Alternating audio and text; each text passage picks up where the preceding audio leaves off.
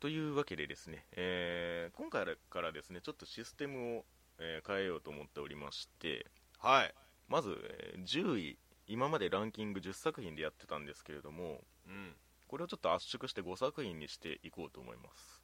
うんでそれ以外の作品は特に順位の発表等なく、えーバラバラと見ていこうかなと思うんですけれども。そうですね。カルタのように並べて、じゃあ次はこれっつって。パーンっつって。いや早く撮る必要ない。今を春べとバーン、パーン。でえーっと、えーこのアンケートで一番票を集めた作品をちょっとそのお便り賞というか、まあ、一つあの独立させてちょっと触れていこうかなと思っております。はいというわけで、えー今回はね、えーそのアンケート最多得票数の、えー作品が無色転生でございます。はじゃあちょっと無色転生の話をしていきましょうか。いそうですね。一応ねあの私の方が、まあ、3位にしておりまして。うん。まあその前のクールからもう、まあ、ククオリティに関してもう分かっていると。そうですね。まあそんな作品でございますけれども、うん、ちょっとねお便りの方紹介していきますね。お願いします。えーまず1通目、えー作画の美しさ登場人物の人間的成長が丁寧に描かれた両作。続きがとても気になります、まあ、端的に言うとこうなんですよね。作画が良くて人物の描き方がいいっていうね。うんうんうんうん。うーん。続きもね無限に気になりますねこれはね。気になるね。うーん。すごく丁寧にやってくれてるから、うんうんうんまあまあタイガーアニメとはよく言ったもんで。う んそうだね。本当に細かい部分まで。うんううん。んだつるっと見れるよねマジで。そうですね本当に、うん。えー続きましてもう1通目ですね。今期唯一見ていた作品。うん。えー、ナロー系の本質であるやり直し人生。こうあったらいいなという欲望に忠実に、えー真摯に描くとこんなに面白くなるのかという驚きに満ちた作品でした。はいはいはいはいアニメは単に作画がいいだけでなく美術含め全てが作品の魅力に寄与していて軽快さ軽薄さがありながら骨太で分厚く途中で原作を読み始め展開が分かっていてもアニメとしてより楽しむことができました。うん。この座組でぜひ続きが見たいです。うんうんうんうん。というわけでねこの方はもう原作にも手を 出しているということで。いやー俺もねその、うん 無職転生面白いよってうんうんうんうん。その知り合いに勧めたら、はうん、すぐあうん。全部見てで小説もすぐ読んだって言ってたな、追い抜いていったそうそうそう。あんなにあんのにマジで？みたいな。ちょちょちょちょあんまりネタバレしないでねみたいな。立場が。逆転してるそう逆転しちゃってる。うん。うん、まあ、それぐらいの作品ってことですよ。まあ確かにね。えー、そして鶴見さんですねはい。えールイジェルド対オルステッド戦をはじめとした素晴らしい作画やキャスト陣の名演等もワンクール目から引き続き素晴らしかったのですが、うん。えー今期は場面ごとに変わり一体何曲あるんだと度肝を抜かれたオープニング曲などの音楽面も強く印象に残りました。確かにね。大原由衣子、大盤振る舞いって感じだよね。ブルマイ何パターン作んねんっていうねでも世界観はね統一してたよねなんかね。そうですね。うん。大きくガラッと変えるわけではなくみたいなね、うんちょっとずつちょっととずつ寄り添いながらみたいそうなね、うん。なんかそんな電子音的な音は絶対に入らないみたいな。うん。うん。シンプルにいくんだね後ろで場面流れてるしね常にね。そうそうそうそう。う、んえー物語的にも、えーパウロとの再会オルステッドとの邂逅という2つの大きな山場を見せつつ、えーうん。ラストで大切な人との別離で傷ついたルーデウスが、えー前世の悔恨を一つ清算し次の一歩を踏み出すまでを見事な作劇で描いてくれて大満足しました。ねえ。いそうなんね、やこれがそのなんだろう、うん。山でいうところのうんうんうん。ね中腹目なのかそれともまだまだ麓なのかっていう、ねそこは分かんないんだけど。うんまあ、ねこのクールでの山場を見事に持っていってくれたなっていう感じはありますよね。うんうんうん。えー年間ベストも本作です。個人的には20年代を代表する作品になっていくと思っています。ということで。おお残り9年これで走るんですね。いや別にその 決め打ったから変えちゃいけないってことない。ですよえーそしてですねゆるぐさんも無色転生に入れていただいておりまして。はいえーゆるぐさんのお便りはねちょっとあの意訳というかかいつまんでちょっとお伝えしようかなと思うんですけれども、はい。まあ結構ねあの見える子ちゃんとの比較で語ってくださってて。あこの無色転生あとそうそうそうそうそう。えエロいかどうかみたいな、あ まあそれもあるっちゃあるんだけど。ゆるぐさんらしいといえばらしいんですが。まあ見える子ちゃんの方もねそれはそれそっちの話をするときにちょっと引っ張ってこようかなと思うんですけれども。ええー新年のご挨拶を申し上げます。ゆるぐです。今年もよろしくお願いします。えあけましておめでとうございます。です。もう何言うか言ってるか分かると思うから、えーお題である2021年秋クールで一番面白かったアニメは「見える子ちゃん」なのですがここは、えーあえてカテゴリーエラーである一番伝えたいことがあるアニメである無色転生を押すことにします、へえー実はどちらも私がアニメを特にゴーストストーリー幽霊譚の観点から特別視している点でそれぞれ別の側面からまさしく如実に語られる語られるべき2作品となります。えはいはいはいはい。うん。まあ、アニメはまあ虚構なんでその根っこには、まあ、この世ではありえなかった本当はそうあったかもしれない物語っていうものがあるはずだっていう視点とのことですね。なるほどうね、んでまあ無色転生の方の、えー感想をざっくり言いますと、まあはい。要は他の転生ものとのまあ違いがあるっていうことをおっしゃってるんですね。うんうんうんうん。これまあ言われることではありますけどその要は前世の声がずっとついて回るっていうのが、まあ、結構特徴的ではあるじゃあないですか。確かにな。うん。うんこれだけ前世を忘れないっていう作品は珍しいですよね転生ものとして。うんうんうん、うんでまあで赤ちゃんスタートってところもまあ今考えたら。ああそうそうそうそうそう。う、ん。だんだんこう赤ちゃんスタートで成長していくにつれて前世が薄れていくみたいなのは結構あったりするんですけれども。そううねん。でまあ要はその転生する際に前世の主人公が死ぬきっかけが絶対あるじゃないですかはい。まあよく言われるのはそのトラックが突っ込んでくるみたいなこと。そうだね。もうネタみたいになってますけど。いや本当によ。トラックのうんちゃんかわいそうやでほんま。だからまあそれがまあいわゆるそのトラックとかに投影した上での自殺であるっていうことを言ってるんですねゆるさんは。異世界でのやり直し前世で自分を殺して新たにやり直すぞっていうのが転生ものであるみたいなこと。はいはいはいはいで、まあ、他の作品で言うとその今度はその転生した先でその自分が殺す側に回るみたいなこと。うんうんうんうんうんうんなんか仲間はすごい守るんだけれどもそれ以外の命を結構軽視する傾向にあると。なるほどね。まあテンスラとか幼女戦記オーバーロードとかを挙げてくださってるんですけれども。うんうんうんうん。まあ確かにねその転生した後に、うんうんうんえー、と殺さず精神を貫けるかとか なんかそういうのはなんか命題に上がってきたりするよね。そうね。そうそうそうそうそうそう。だからななんとなくその生まれ変わったっていうよりもその異世界でのまあ客人というかよそ者というかやってきたものとしてうん。なんとなく振る舞うことになるみたいな。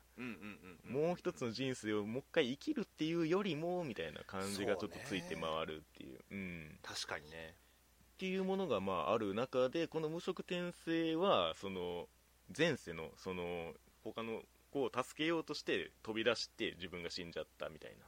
ああ確かに。そうですそう。わそうそうそう。だからその前世の現実がクソだと思ってて自殺みたいな形で異世界に転生してきてでもその過去を忘れてないっていう前世の殺意もあるし自分への殺意もあるしちゃんとしてればっていう人生の後悔もあるしそれでも他人のために命を投げ出したっていう自分もいるしあっていうのを踏まえてのこの無色転生での転生先での人生っていうのがあってそれを常にその前世の自分がその今の転生先の人生を見守ってるみたいな形、まあ、これがまあ一番の特徴なんじゃないかなっていうことを言ってくれてますね、確かにうねん。その2クール目は転生前の姿もいっぱい出てきたし、そうですね。うん、人神様との絡みも結構あったし、人神こんなんだったなと思いながらね。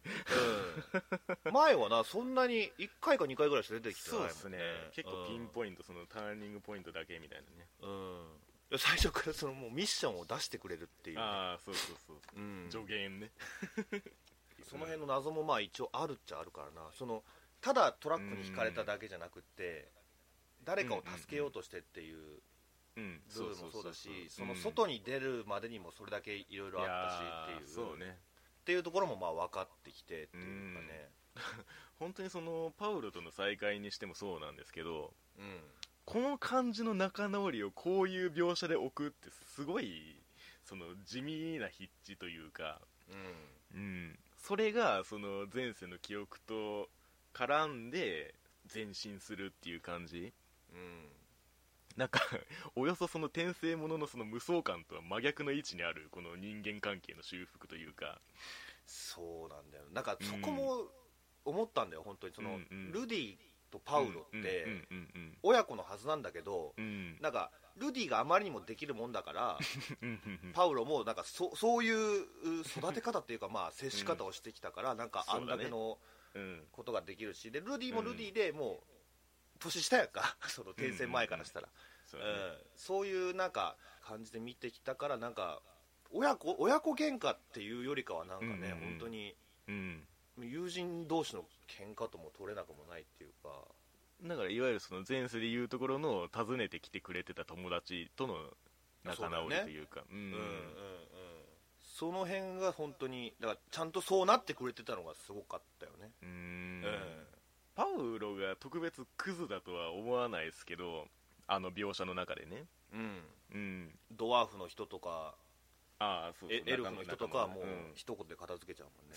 あいつはクズだよ言うて。でもそのパウロの説得に当たってくれたのがあの、うん。一緒に捕まってた あの後輩っていうかそうそうそうそう。あいつ人髪が入ってんじゃねえかな あいつめちゃめちゃいいこと言うっていう。ギースとかじゃなかったっけ？あそんな感じそんな感じ。うんそうやんな。うん。うん。なんか軽薄なノリに見えてすげえいいこと言うそうそうそうそうそうそう。いやあいつがねいいこと言う言い言いたいことを結構言ってくれたっていうかね。いやマジでそうなんだよな。うん。うん。ギースは気づかせてくれたんだよね。お前の子じゃねえかっていう。あ俺の子だったわみたいな。うん。まず無事を喜べよみたいなね。そうそうそうそうそう。そう当たり前のことなんだけどね。うん。うん。いやだからことと次第によってはその仲直りせずに終わるっていうか、うん。あのバーのマスターの一言で顔を上げましたけれど コップ吹きまくってたけどなバーのマスター。あのまま別れてもおかしくなかったっていうね。うんうんうんううん。いや本当だからきっかけ一つだよな。そうそうそう。うん。でやっぱりなんかこのアニメその結構出会ってもすぐ別れるというか。そうですね。うん。それぞれの冒険をそれぞれでするみたいなうん。感じが強くて。うん。なんかその辺もその詳細なこの世界の描き方にその対応してるというか。だからこそ別々でやっててもいい世界の広がりがあるっていうかね。うん。大きな目的みたいなのってそこまでないもんね。なんかそうなんですよね。ふふんわりしてるもんなあそうそうそう。この辺を旅しようみたいな感じ。そうそうそうそうそう、うん。まあでできたらスペルト族をちょっと認めさせようみたいな、まあ、ルディの思ってることってそれぐらいやんか。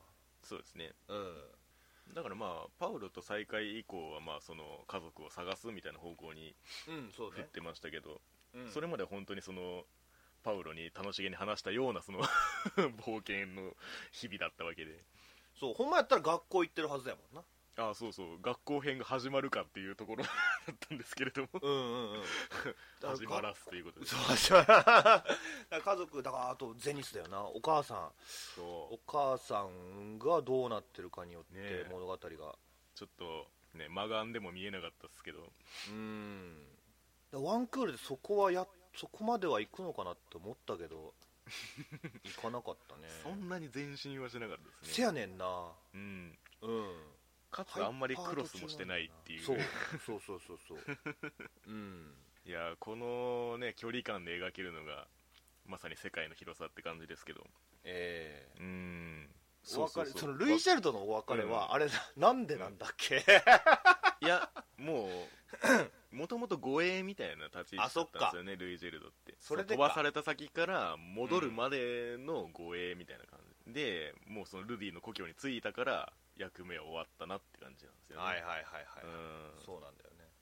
だからそのそこもそうなんだよな。ちゃんとお別れするんだよね、そうそうそうそう。なんかね一回パーティー組んだらなんかずっと一緒にいそうもんなんですけど。うんうんいやー本当に最終的にもうバラバラですからね完うん全に、うん。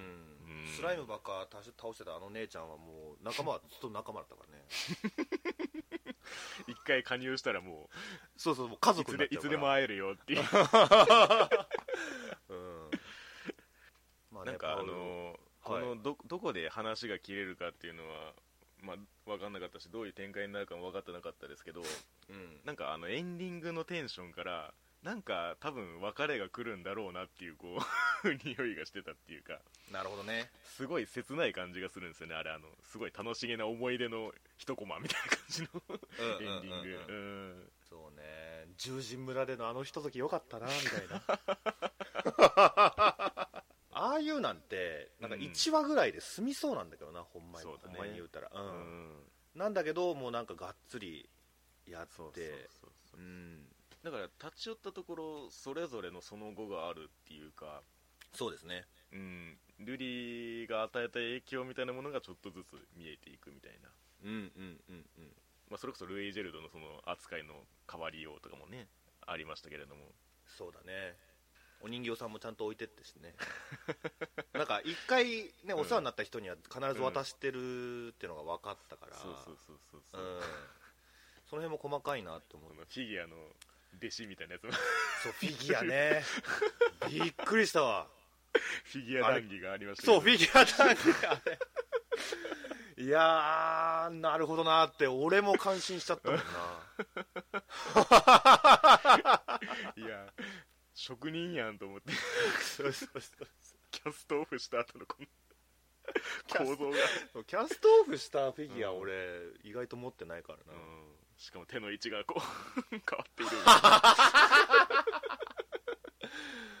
なるほどなってマジで思っちゃったね、うん、だからそこも そこも手を抜いてないんですよ、ね。いやー本当にね。うん、ギャグに行ったらちゃんとギャグっていうかまあまあ、まあ、ギャグだけど お笑いのところはちゃんとお笑いにすすごくね行ってって、うん、シリアスになったらシリアスになるし。そうなんだよ。だからその辺その杉田さんがずっといるっていうのがそのギャグとシリアスで両方いけるから強えみたいなところあるんですよね。はいはいはいあの声の安心感はずっとあったね。うーん。うん。結構代弁してくれたりもするからね、そうですね、うん。俺たちのその意見をっていうか、うん。なんかボソっていうそのリアクションにしてもギャグ的に処理できるし。そうそうそうそう。かと思いきやその前世のね重く受け止める感じの時もそういう声で出てくるからはいはいはい、うん。まさにですこう欠かせない感じではありましたね。うん、うーん。またルディがな基本敬語だからね。そうですね。うん。うん。まだあーお客さんの感覚がうーん。それこそね、うん。ゆるぐさんの言葉を借りるんだったら、そうですね。うん、あるというか、これがまあどうなるかは分かんないけど、うんそれもなんか成長途中なのかなみたいな感じも、そうですね。うん、本当にまたそのようやくそのスタート地点というか一歩踏み出したぞっていうところで終わったわけで、でね、まあ、エリスですよ。ね、うん。そう。エリスもまたこうそういう別れ方をするなと。誤解を与えるんだからいや、まあ、なんちゅうのかうな、ん。まあ、女の子らしいっちゃらしいけどな、なんかそういう、まあまあまあ。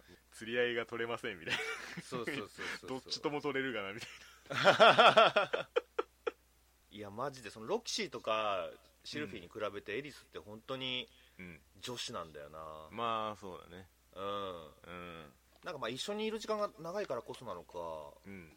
女の部分がどんどん出てきて、うーんそれもうまかったし、その行為に転換するっていうのを明確に言ってなかったですけどうん、でもまあルリのことに対してもこう常に味方でいてくれる感じというか。